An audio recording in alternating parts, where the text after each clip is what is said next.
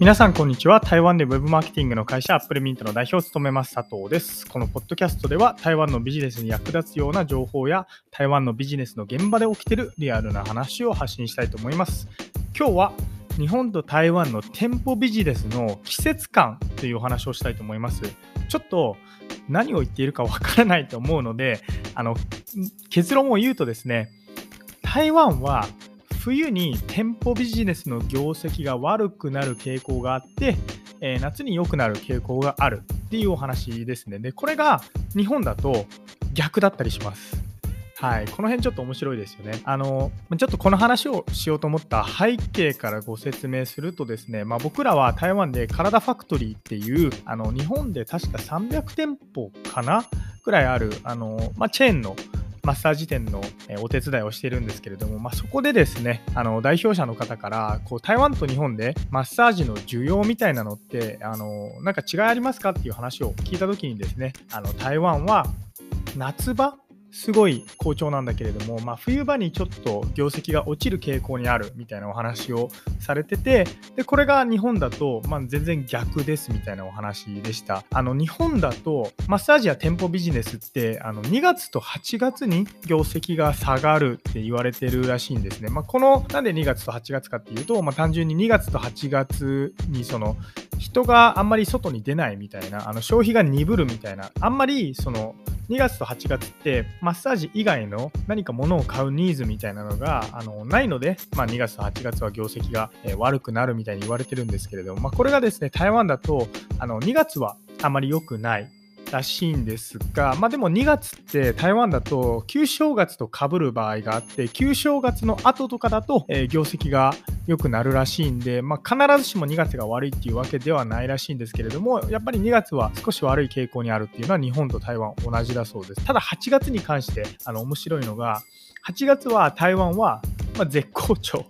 らしいです。あのこの話の背景というか、まあ、なんでこういう季節によって日本と台湾でマッサージであったりとか店舗ビジネスのこうニーズが変わるかっていうと、まあ、なんか文化とか、えー、心理状態が結構関係しているっぽいですね。まあ、例えば日本ってあの冬にマッサージとかの、たまあ、マッサージとかっていうよりマッサージですね、マッサージのあの消費が良くなるらしいんですけれども、その背景にあるのはですね、年が終わる前に体を整えておこうとか、あるいはあの何かこうやり残したことをやってしまった上で年を越そうみたいなこういう心理が働くらしいんですね。でそう言われると確かに僕も最近歯医者のアポイントメント入れたんですよ。っていうのがその年を越す前に自分の歯を検査しておきたいなっていうふうに思ったからなんでこれはなんか日本人独特というか、まあ、日本人ならではなのかなっていうふうに思います。これがですね、えー、逆に台湾だと別に台湾ってそのね12月を超えたらあの年が超えるみたいな概念あんまりなくてやっぱり旧正月を超えてそこで年が年を越すみたいな概念なのでじゃあ12月はどうかっていうとあの寒かったりするんで、まあ、寒いとどうなるかっていうと台湾の人あの出たくないんですね、まあ、これ台湾の人に限らず日本もそうだと思うんですけれどもやっぱり外が寒いと出たくないじゃないですか、まあ、なので12月とか1月っていうのは通常、ま寒くなって台北も結構寒くなるんであの人々が出たくないんで業績が下がる。でも日本も同じ条件なんですけれども日本の場合は年を越す前に自分の体を整えておこうみたいな、えー、そういう心理が働くんで、えー、12月とかはすごい好調だっていうふうに、えー、聞きました。まあその分あの台湾に関しては夏場はすごい業績というか、えニーズが上がるらしくてあの、まあ、それは何でかっていうと夏は暑いんですけれども、まあ、慣れてると思うんで台湾の人その暑さというかあとお店に入ったりとかすると結局冷房があるんで夏場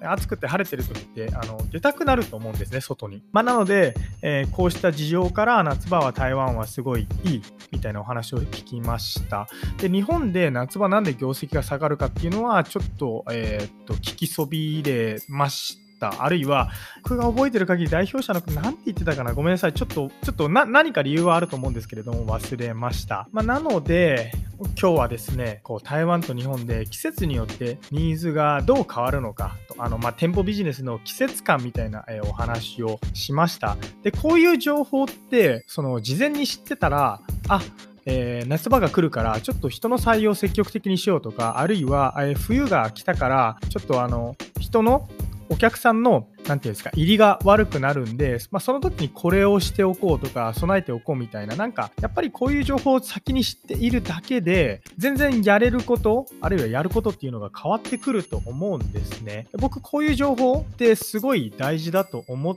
ています。なので、僕はですね、まあ、こうしたその台湾の、まあ、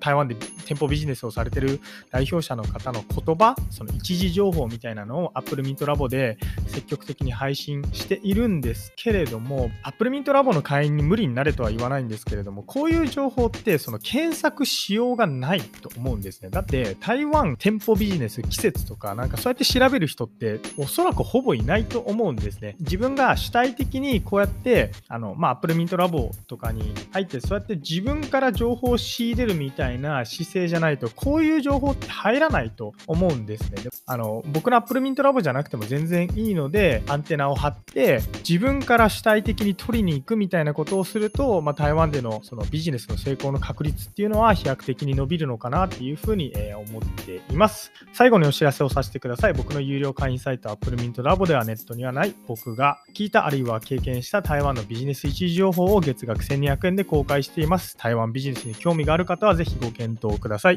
以上、アップルミント代表佐藤からでした。それではまた。